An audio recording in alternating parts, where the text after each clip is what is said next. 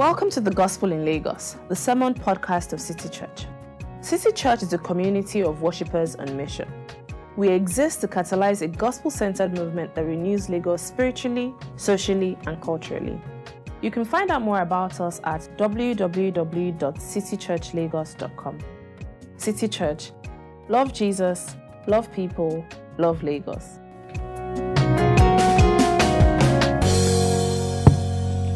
morning again.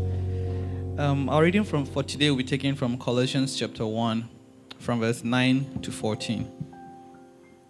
Colossians chapter 1, from verse 9 to 14. At the end of this reading, I'll say, This is the word of the Lord, and I implore you to respond, Thanks be to God. For this reason, since the day we heard about you, we have not stopped praying for you. We continually ask God to fill you with the knowledge of His will through all the wisdom and understanding that the Spirit gives, so that you may live a life worthy of the Lord and please Him in every way, bearing fruit, bearing fruit in every good work, growing in the knowledge of God, being strengthened with all power according to His glory, according to His glorious might, so that you may have great endurance and patience and giving joyful thanks to the Father who has qualified you to share in the inheritance of his holy people in the kingdom of light. For he has re- for he has rescued us from the dominion of darkness and brought us into the kingdom of the Son he loves, in whom we have redemption, the forgiveness of sins. This is the word of the Lord.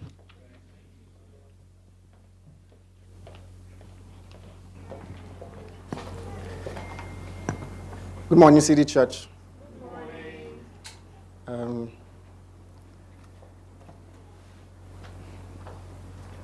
sorry.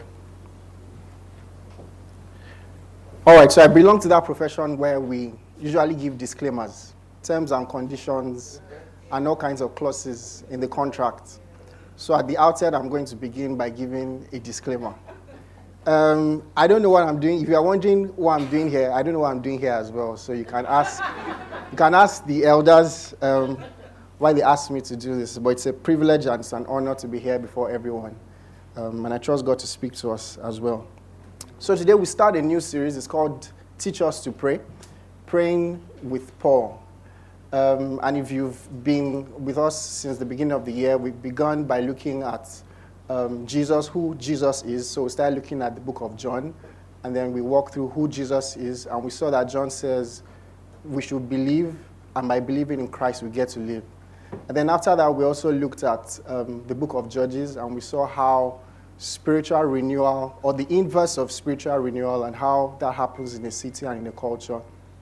And then now we come to um, prayer and spiritual growth. And um, you know, the, the, the, first, the first thing, or one of the ways where you can get a Christian in trouble is by asking about their spiritual life, by asking particularly about prayer. You know, so there seems to be all these other things that Christians like to do and do very well. But when it comes to prayer, we all just get suddenly, we check the responsibility and we say, oh, it's for people like Pastor Femi and the leaders and all the rest. But if we truly believe our vision, the vision of this church, if we believe that spiritual renewal cannot happen in Lagos with, um, that catalyzes a gospel centered movement, then we have to be a people of prayer. We have to be committed to prayer. And, you know, it, it, it's not just going to be, well, it's for some people, it has to be for everyone. I remember a very close relative of mine um, said to me one time, she, she's not my wife actually, so I hope I don't get in trouble with this statement. Um, but she said to me one time that um, prayer is not her type of thing. Praise is more her type of thing. You know, and a lot of us tend to think that way that, oh, well, I'm kind of a person that prays, that praises God. I like to sing songs, praise for some other type of people. You know, but we all have to be people of prayer if we truly are going to see the kind of renewal that we are praying about. So this month and um, in August as well, over the next couple of Sundays, we'll be considering prayer and be looking at examples of prayer in Scripture and seeing how that applies to our lives as well. Um, it's not an exhaustive on prayer, so um, but it's just to get us started, get us hopeful, and get us praying as well. Um, so today we'll be talking about praying for spiritual growth. Thank you, Tedo, for the reading. Let's just pray again and ask God to speak with us. Father, we thank you, Lord, for this morning. Thank you that um, we have your word, and we have your word given to us as a revelation of yourself and of your heart. We pray, O oh God, that you do for us what you did for the disciples on the road to Emmaus, and that at the end of the day, O oh God, you cause your word to burn deeply in our hearts, and cause us to go home challenged, changed, hopeful, and trusting you, O oh God, for great things in our lives, in this city, in our church. In Jesus' name we pray.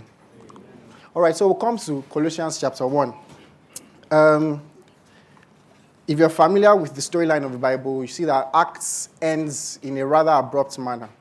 Um, so it ends in chapter 28, where Paul is locked up, and the Bible tells us that for the next two years, he's witnessing to people and sharing the gospel. So it's probably around this time that Paul gets to write to the Colossian church. He never actually gets there, or at least as at the time he writes his letter, he hadn't visited them but he's writing to them and sharing with them. And he was concerned about some things, some challenges that we're facing. Right? So he, if you read, if you read through the book of Colossians, you see that Paul is very preoccupied with telling the Colossians about the sufficiency of Christ and the supremacy of Christ. So, for instance, in, in chapter 1, verses 15 to 20, he, he tells them Christ is the express image of God and the fullness of God in chapter 2, verses 6 to 7, he tells them that Christian life is lived by continuing in Christ. So you are not just saved by Christ and then you go on and do something else. You live the Christian life by continuing in Christ. And then he tells them again not to let anyone deceive them, you know, that there were all kinds of theories that were circulating at the time. Oh, you know, there are deeper things of God, much like what we hear today. So just leave these elemental things. But he was telling them that don't let anyone deceive you by all these false philosophies and all that. And then he finally tells them chapters 3 and 4 that knowing Christ leads to spiritual growth. So today we'll be considering praying for spiritual growth under three headings. Um, and the first heading is one, the ground of prayer or the reason for prayer. Um, two is the substance of prayer or what you call the content of prayer. And then three is hope for answered prayer in spiritual growth. Um, just a little, just a little side. Um, so when I was doing this, I initially had like four or five points. But I thought, Pastor Femi has three points. Let me be a faithful, faithful servant. So I, I, I ended up creating three points. Um, but let's, let's, let's, let's look at um, the first point the ground of prayer, the reason for prayer. So we see in verse 9, let's look at verse 9. Paul says, For this reason, and then the question you want to ask is okay, so Paul, what reason? What, what reason are you talking about? What reason are you giving for continuing in prayer? And if you look up just a few verses before that, you see in verses 4 to 6 that he's talking about faith in Christ. So he says, We've heard about your faith in Jesus Christ and the love you have for God's people. So we see he's praying for them because he sees already there's evidence of spiritual growth in their lives. There's, there's faith in Christ, there's love for God's people, there's gospel fruit. He says that in verse 6, he says, In the same way the gospel is bearing fruit and growing throughout the whole world in you. He says also in verse 6 that they are learning, you know, that they are growing and they are learning the things that they've been, they've been taught. And also he says in verse 8 that there's love in the spirit. And so Paul begins at the beginning, right? It seems like repetition, but Paul actually begins at the start. And, and if we are going to be praying for spiritual growth, that's where we actually begin. You know, very often we hear that, oh, um, pray, you should pray because if you don't pray, God won't do things in your life. And that's true, right? If, if we don't pray, we'll not be able to beseech the sovereign God to intervene in our lives. But the better start, the gospel start, is that we start from where God starts and what God has done in us. So we pray because God has already done a prior work of faith in our hearts. He has opened our eyes to see Christ. He has opened our eyes to love Christ, to treasure Christ. And out of that heart, out of that work that God has already done in us, we start to pray. Now you have to, you have to realize that this is, this is you know, counterintuitive because the Colossian church wasn't the Corinthian church. So if you are familiar, again in the Corinthian church, Paul was basically rebuking the Corinthians throughout the, the, major, the major parts of the book for being people who were strong in the gifts, but they were lacking in a lot of other things. So you had people who were sleeping with their mothers in law, people who were taking themselves to court, doing all kinds of crazy things. But the Colossian church wasn't doing this. The Colossian church were actually bearing fruits and they were, you know, living the Christian life like they should. And so you find that, first of all, like I said, we start at the beginning that God has done a work in our hearts and therefore we can pray. So we're not, we're not trying to appeal to God. We're not trying to gain favor from God by praying. It is already, it is because we have God's favor that we start to pray. And so you realize that Paul is praying for these guys again because they are children of God. And so the, the beginning of learning how to pray, or the beginning of praying for spiritual growth, is that prayer is first of all an identity issue. Prayer is that we are God's children, and it is from that knowledge, that fact that we are God's children, that we begin to pray. So you have, for instance, Paul writing to the Romans in Romans chapter 8, verse 15. He says, For you did not receive the spirit of slavery to fall back into fear, but you have received the spirit of adoption as sons by whom we cry, Abba, Father. So, at the very heart of being born again is a crying to God, is a longing after God. So we are praying because we are, first of all, God's children. It may seem like repetition, but it has to be lodged somewhere in our hearts that we pray first and foremost because we are God's children. Of course, prayer is not peculiar to Christians. It's not just Christians that pray.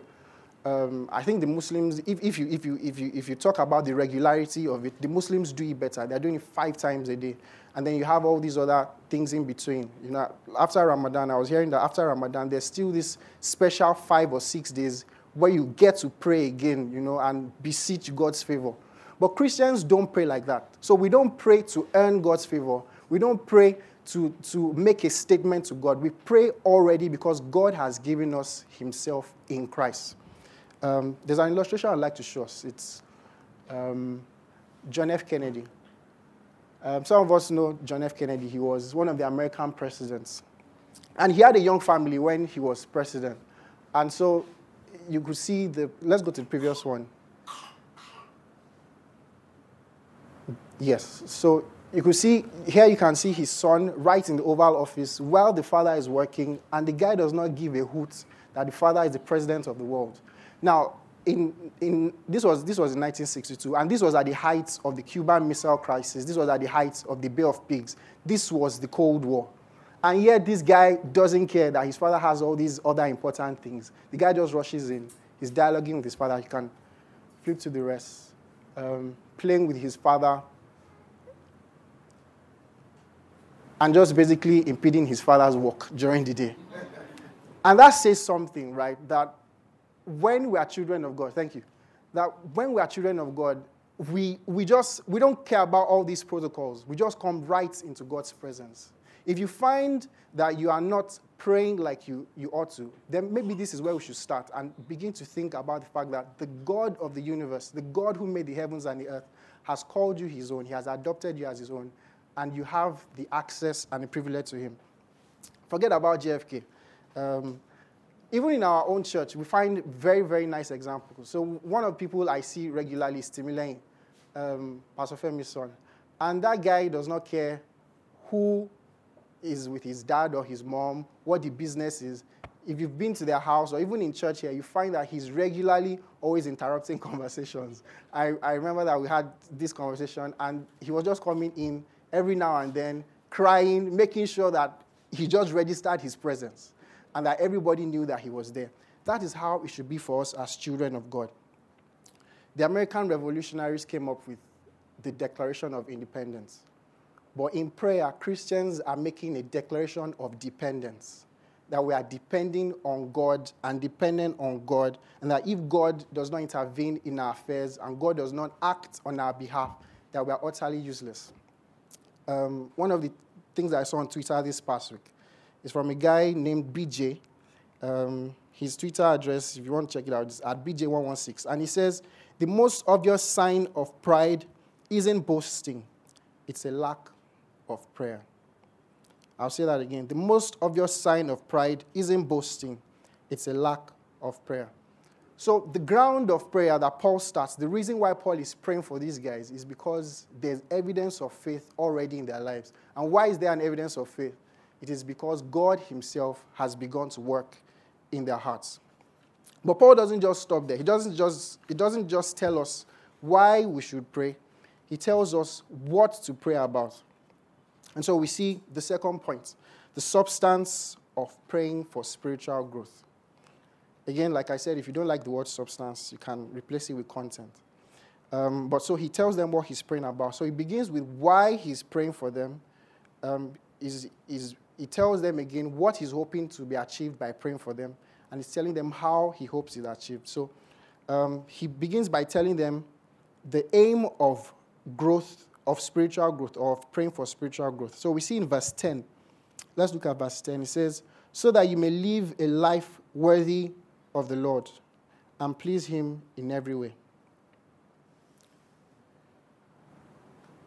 Praying for spiritual growth. The reason why we pray for spiritual growth, or the reason why we're asking God to grow as Christians, is not just so that we can there can be a you know, you can brag and say, oh, I'm a grown Christian.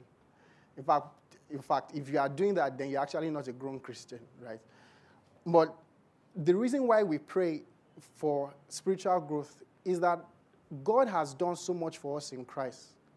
And we are asking God that this much you have given me, help me to also measure up to what you have done for me in Christ. So, in other words, true Christian growth is not just an experiential fuzziness. It's not just I was able to pray for six hours. You know, I can speak in tongues or whatever else you define Christian growth as. It is living a life commensurate to Jesus Christ. If all of our praying spiritually, if all of our growing in grace, if all of these things that we're asking God for is not so much to grow in Christ. It's just if it's just to be able to tick some boxes and say, oh, I've, I've read this number of chapters, I've memorized this number of verses and all of that, then we're not praying biblically. So, biblically, praying for spiritual growth is that God, I want to be like Christ. That's just that's that's the sum of it. Um, think of it like you have a child who you've sent to school, and then at the end of the day, at the end of the term or the semester or whatever, this guy comes with a report card, and you've invested so much in, in the child, and the child doesn't measure up. You say, "What have you been doing?" You know, what have you been doing? I've spent this amount of money. I've spent so much on you. I've invested in lessons and all that, and you give me this poor result. It's the same way that God expects of us as people who have been given Christ, people who have been given the Holy Spirit, to live up to the measure of stature of the fullness of Christ. So we, um, if you've been in our gospel communities, we've had this thing called the gospel curriculum, and we had a cross chart. If you could please show us, Shama, if you could please show us the cross chart.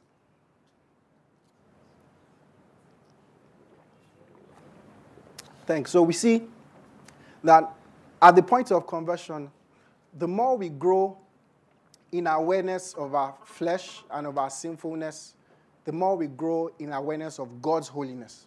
And the more we grow in, grow in awareness of God's holiness, the more we grow as Christians. And that's basically what it means to be praying or the aim of praying for spiritual growth. We're not just praying that, oh God, help me to be able to read six verses of the Bible, help me to be able to do this number of things or check this number of points. Is that God, I want to know you more. I want to be more like Christ. I want to be more aware of your holiness. I want to be more aware of your beauty and of your glory. Help me to be like Christ.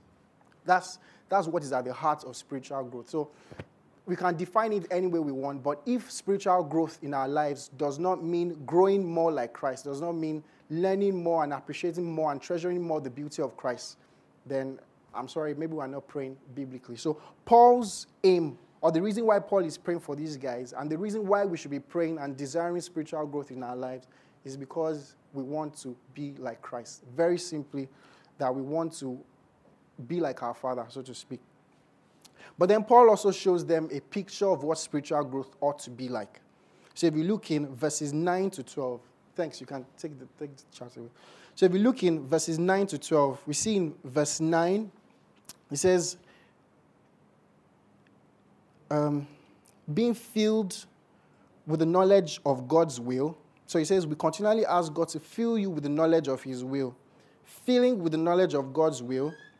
Number two, in verse 10, he says, bearing fruit in every good work. So it's not just, ah, okay, some people are preaching. Um, those, are, those are people who are supposed to be bearing fruit. But that every Christian, every child of God ought to be bearing fruit in every point and in every area of life. In verse 10, we see also that there's actually a growth in the knowledge of God. So you're not just learning about God, you're not just learning about God's will, learning what the Bible says or learning right theology, but you're actually learning about God. You are growing more in your awareness of who God is and what God has done for us in Christ. And then in verse 11, he also shows them strength for endurance and patience. I don't know about you, but I can, I can, I can tell you about myself that Lagos, just being in Lagos, gets you exhausted. Monday to Friday, just and you just wake up and like, God, why? Why? Why? Why? Why is it? Why is it Monday again? I felt like that several times during this week. Like, why? You know, you just get in your car and you see trailers parked on the road, and you know, even to get to the office is just just a tug of war. It's exhausting. It's exhausting. But Paul says to these guys, being strengthened with all power and great endurance and patience. Can I suggest that as Christians, God is able to make us have endurance and patience? To deal with the bosses at work, the people who, who are crazy, let me just put it like that, people who make demands of us, people who are out to frustrate us. God can give us capacity to deal with those things. God can give us capacity to deal with the challenges that we face in our lives, the very exhausting things that and temptations and trials that are there. Maybe you've been there's something you've been praying to God about and you've been expecting so much over a number of years. God can give you strength to do it, to, to, to deal with it. So Paul says, great endurance and patience. Great endurance and patience. And then in verse 12, he also tells them, giving joyful thanks to the Father. And I like the way the NIV puts it. It's not just saying giving thanks, it's a joyful thanks, right? What's the difference? You can ask what's the difference. Here's the difference. So someone can ask, someone can give me something, and I say, thank you. But then there's also a way someone can give me something, and I'm like, wow, thank you so much. This means a lot. And you just go on and on and on. Joyful thanks, the difference between thanks and joyful thanks is when someone gives you a biro and when someone gives you a kidney in a kidney transplant. That is what God has done for us in Christ. That when we are growing spiritually, God is able to develop a capacity in us to give joyful thanks to God. And you know, I was just convicted when I was reading this because I don't usually think of spiritual growth as being thankful to God. Just being thankful in terms of our identity, right? We're, we're thankful to God when we have a contract. We're thankful to God when things happen, you know, when everything is going smoothly. We're just waking up and thanking God for the fact that God has adopted you in Christ. And that has changed your life forever, not just on this earth, but in eternity. Joyful thanks. That's what Paul is talking about. That these are pictures of what it means to grow spiritually, that we have more endurance to deal with things, that God is increasing us day by day, renewing us, giving us strength God is giving us a capacity to be more thankful. God is giving us a knowledge of Himself, right? God is giving us the capacity to bear fruit in, in the things God has committed into our hands here at City Church, in the things God has committed into your hands elsewhere, and in different places that we might find ourselves. But then Paul doesn't just stop there. Paul tells them how spiritual growth can be achieved. And so we see the clue in verse 9. If you look at the latter part of verse 9, he says, We continually thank God, we continually ask God to fill you with the knowledge of his will through all wisdom and understanding that the Spirit gives. So we see here knowledge again and wisdom. What kind of knowledge is Paul advocating here? What kind of wisdom is Paul advocating here? Is he saying, um, the kind of knowledge you get from locking yourself in a room and just saying, God, God, show me, show me yourself, and you're just praying, you know, and it's merely experiential? Or is Paul saying, just go and read all the systematic theology textbooks that you know, and, and this, is how, this is how you get knowledge and wisdom?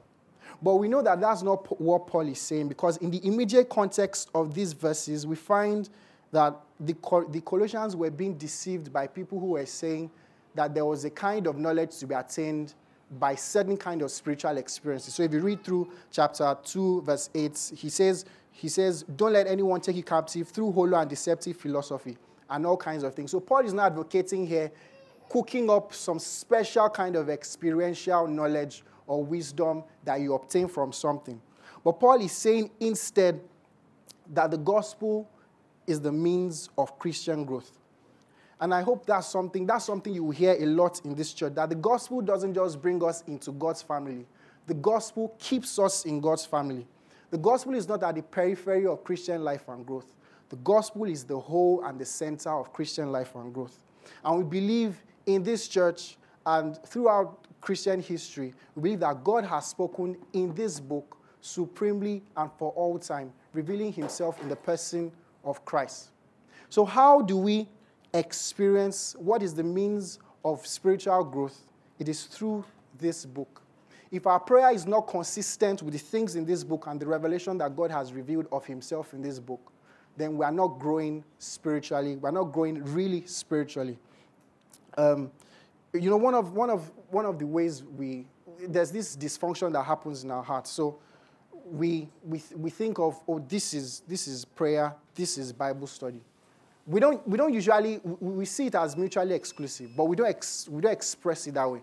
But we do it because usually when, when you're in a Christian circle, you say, let's pray, and everybody closes their Bibles and everybody starts praying, praying their own things and all that. That's good. There's, there's a place for that. You know, but a, a better way of praying is praying in accordance with scriptures.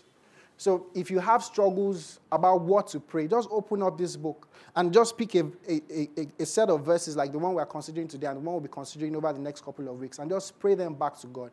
And those are ways where you can actually have um, spiritual growth and pray biblically and pray truly um, for spiritual growth. So we've seen one that Paul tells them why he's praying for them and why we as believers, Lagosians in the 21st century can pray.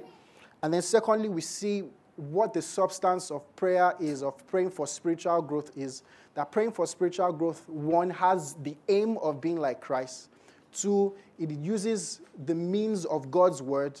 And three, that spiritual growth is actually something very tangible, something very physical, and not just something experiential. And then lastly, Paul now tells them the hope of praying for spiritual growth. What is the hope that our prayers are going to be answered? Or if we've been praying about spiritual growth, what is the hope that we can continue to pray and expect God to answer us? And Paul tells them that the, the hope of our prayer, of answered prayer for spiritual growth, is that the entire Godhead is committed to making this happen for us. So we see the clue in verses 12, 13, and verse 9. So we see in verse 12, Paul says, giving thanks to the Father who has qualified you to share in inheritance of his holy people in the kingdom of light. The Father has qualified us to share in the inheritance of his holy people. How does the Father qualify us? How does the Father make this happen? Verse 13 He has rescued us from the dominion of darkness and brought us in to the kingdom of, his, of the Son he loves. God is committed to making this happen. Philippians 1 6, it says that he who has begun this good work in us is faithful to bring it to completion. So, God, God, we, we drive around town and we see a lot of abandoned projects. We see people who started stuff and then they get to a certain level and there isn't any more money and then you know they just pull back and they're going to try to raise funds. Where can we gather funds to complete this project? God does not specialize in abandoned projects. If god starts stuff he's going to finish it. And because he has already brought you into christ he's committed to making sure that you become like christ all through the days of your life on this earth. God has qualified us. Verse 13 he says that the son also is involved in making sure that we grow spiritually. So we see in verse 13 that the Son, in verse 14, sorry, that the Son became our redemption and He has given us the forgiveness of sins. We believe in this thing called the substitutionary atonement, that Christ died in our place and in our stead on the cross of, of on, the, on the cross. And that all the all the righteousness that we couldn't ever do, that we could never deserve, that we could never earn, has been given to us in Christ. And that Christ has taken up all of our sin, all of our blame, all of our shame upon himself and has been nailed to the cross for us. And so we see that also because Jesus Christ has gone to the cross for us, God is also committed to making sure that we grow spiritually because now we have the righteousness, the redemption that we previously did not have. But then we see also the Holy Spirit committed to making sure that we grow spiritually. So we see in verse 9, he says that this wisdom and the understanding that we're talking about, it is through the Spirit of God. The Spirit is the one who makes sure that this wisdom and all these things that have been done for us by the Father and the Son is applied to our lives. So we see the entire Trinity committed to making sure that we grow spiritually. And that is the hope of our prayer. That we are not just praying to a God who is, like Elijah was taunting the, the prophets of Baal, like, this God is not asleep. This God is not away. He hasn't gone on a vacation. He's actively involved in our lives. Think of it in terms of, um, of giving birth to a child, right? And you know, if, if you give birth to a child, you nurse the child up to a certain stage and you release the child into the world. But in, in spiritual terms, God doesn't give birth to us, nurse us up to a certain stage, and release us to go and do stuff. God is actively involved from conception to growth and to all of our lives to make sure that we become who He has called us to be in Christ. And that is the hope that we have today and all the days of our lives as we pray to God and trust God for spiritual growth. Now you say, Thank you very much, Emmanuel. Thank you for the exposition of verses 9 to 14. How does this apply to my life in, 27, in 2017 in Lagos? Very good question. Um, I've couched it in um, four ways, or, or, or, in six ways. You could call it P4UD. That is by no means slick, but um, let's, let's go. All right, so the first thing I think is that, you know, for us as Lagosians and for us as people who have, who have things to deal with, the first thing is that we need to de- prayerfully develop a robust theology of prayer. A lot of us haven't, I mean, so like when, when we say that prayer, praying is part of our identity as children of God, right? Um, and if we don't pray, it is, it is like being orphans. It is, we, we haven't really thought of our identity as children of God. We don't, we don't, of course, we don't wake up and say, I'm not going to be God's child today. But there's just something, there's just a kind of dysfunction in our thinking and our processing of prayer that makes us not to pray as, as we ought. So the first thing I think is to counter that by developing a very robust theology of prayer. So just ask God, ask God, like, God, thank you I, I, have heard today what you've, what you've done for me in Christ and how you've made me your own. Help me that this will be really real in my life, that this won't just be head knowledge, you know, that this would actually sink into my heart and it will be something that I truly see. Again, maybe another way we can do this is to also read rich and biblically sound Orthodox Christian writers, people who have testimonies of, of being faithful in prayer and who have pressed on in prayer. You can listen to sermons as well. Um, some of us know the name George Mueller. This guy died in the 1800s, but all through his life, he had about two or three orphanages full of thousands of children. And how did he get them fed?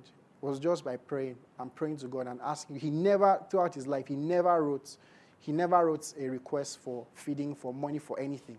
Was just prayer and asking God. And none of those children went to bed hungry any of those days. We can, we can just pick up such books and, and wow, how did this guy do it? How, what, was, what was prayer like in his own life? And how can I apply the wisdom that he has had to my life? I know Tim Keller also has a great book on prayer. You can read, can read those kind of books. R. Kent Hughes also has a good book on the disciplines of godly man, godly woman, godly family. And there's a chapter there on prayer. And you can read those kind of books and see how have people you know, thought about prayer and how can I glean the wisdom that they've, that they've taught about prayer in my own life and apply it. The second thing I think is that we actually need to plan to pray, right? So a lot of our not praying is because we don't plan to pray. Um, spiritual, spiritual things don't just happen haphazardly, right? If you want to, if you want to gain muscle, you go to the gym, you pay some money, you sweat, you plan for it, you block time and say between seven and nine or whatever time you decide, I'm going to go to the gym. It's the same thing with prayer. Of course, there is place for praying on the spot, um, or what the Puritans will call ejaculatory prayers. There's, there's, there's a place for that. But we need to be people who plan to pray. Schedule prayer in your, in your, in your list of things to do for the day. Um, if you have a lunch break, just say maybe 10 minutes or something, or 15 minutes. I just want to spend it in prayer. I just want to spend it praying to God. One of the things I do is if I find like I'm in, I'm, I'm in toilet, instead of bringing out my phone and see what's on Twitter, what's on Facebook or something, just block out like five minutes and just spend it praying. Just be there and just pray to God. The other thing is that we need to be consistent right, in our, in our planning. So there are days when we will fail. There are days when we actually not pray, or prayer will just seem like a drudgery. But be consistent. It's better to have 10 consistent minutes every day than to have one hour once in like three weeks, you know? So it, it, we have to be consistent in, in our praying. Another thing is to pray with other people. Pray with other people. One of the things I usually do is when I find like, man, I'm struggling and I'm wrestling, I've been very lazy in prayer. I just ring up a couple of friends in, in this church and I say, can we, can we meet, can we meet so so day, can we meet here and there and pray? Of course, they think that I have something to share with them. I don't have anything to share with them. I just, I just want to pray. I'm being lazy and I need, and I need the strength that godly community provides. So find people in this church, find people at work, find your friends, you know, that you can pray with. It doesn't have to be you know, you have these hundred lists of things. Just, just be together and pray. And you usually find that at the end of that time together, there's a kind of recharging that happens that sustains you in your own personal place of prayer. So pray with other people. Another thing we can do um, is to pray the Bible. Pray the Bible. I mentioned this during, during the, uh, in the verses. But just pick out, Paul does this a lot. He, he just, he's writing a letter and he says, oh, this is what we are praying about or he's saying this is what you should pray about, or, or he's saying something that you know naturally involves prayer. And so um, the church has developed this guide, it's called a meditative prayer guide, to help us through the course of this sermon series, and hopefully it will be a practice that we actually develop um, to lead us to pray. So you find that there are, I think the way it works is usually about 20 minutes um, of your day and then you can take some of the verses and passages we've read about and just pray through them in a systematic way. So we can pray the Bible. We can use resources as well. Um, thank God we live in a technologically driven age. Um, there's, there's an app on iOS, or I'm not sure if it's on Android as well. It's called PrayerMate. just type in your prayer request, and it reminds you, like, this is what you're supposed to pray about at a certain point in time. Or I know Operation World 2 has um, this app as well that gives you prayer points to pray about for the day and all of those things. So you can use, make use of technology in a, in a godly way to help you keep praying regularly. Um, and lastly, don't give up. Don't give up. As a, every, there's, there's a lot of stress, there's a lot of things to do, but we just cannot afford to give up. Why? Because it stems back to our identity as children of God. And can I just encourage us, even as we um, wrap this up that God is committed to making sure that we grow. God is committed to making us more like Christ. God is more committed to making us more like Christ than we're actually committed to making it happen. So we're not coming to a Father who is holding back, but He is freely extending His arms and welcoming us. And how do we know He has done that? Because of the cross. Ultimately, because of the cross like Paul ends these verses, he says, The Father has qualified us, He has brought us in into the kingdom. Like, like, like the song we sang today, I was once on a hell boundaries, I was indifferent. But you looked upon me and you brought me in. That's what God has done for us in Christ. He has brought us in Christ. The redemption, the righteousness of Christ has been appropriated to us, and the Holy Spirit is committed to making sure that we actually grow. And so let's, let's pray expectantly, believing God for great things in our own lives. Let's bow down our heads. Pray. I'll just encourage us to take one or two minutes to just um, respond to God. Maybe there's something to repent about. Repent about our prayerlessness, repent about our not having a, a very robust theology of prayer and being very committed to praying. And let's thank Him that He has extended His arms to us in Christ. And He has given us all of Himself to make sure that we become like Christ. Let's repent in ways where we've thought of our spiritual growth merely in terms of experiential fuzziness or just head knowledge. And let's thank Him for His Holy Spirit that would help us to grow. So, Lord Jesus, we thank you, O God, for this time in your presence. We thank you, Lord, that you, you've taken, Lord, this feeble attempt, O God, and, and we trust you, O God, that you would help us, you strengthen us, you enable us, O God, to pray, trusting you for great things, believing, O God, that you are able to do exceedingly abundantly above all we can ever ask, think, or imagine. That, Lord, you are committed to making us grow to be like Christ, to be more like you. We thank you for the cross that proves that you are committed to making this happen. We thank you, oh God, for the power of your Holy Spirit at work in our lives. We give you all praise and glory. In Jesus' name we pray. Amen. Thank you for listening to the Gospel in Lagos. We pray you've been blessed by this message. To learn more about City Church, visit www.citychurchlagos.com. City Church. Love Jesus, love people, love Lagos.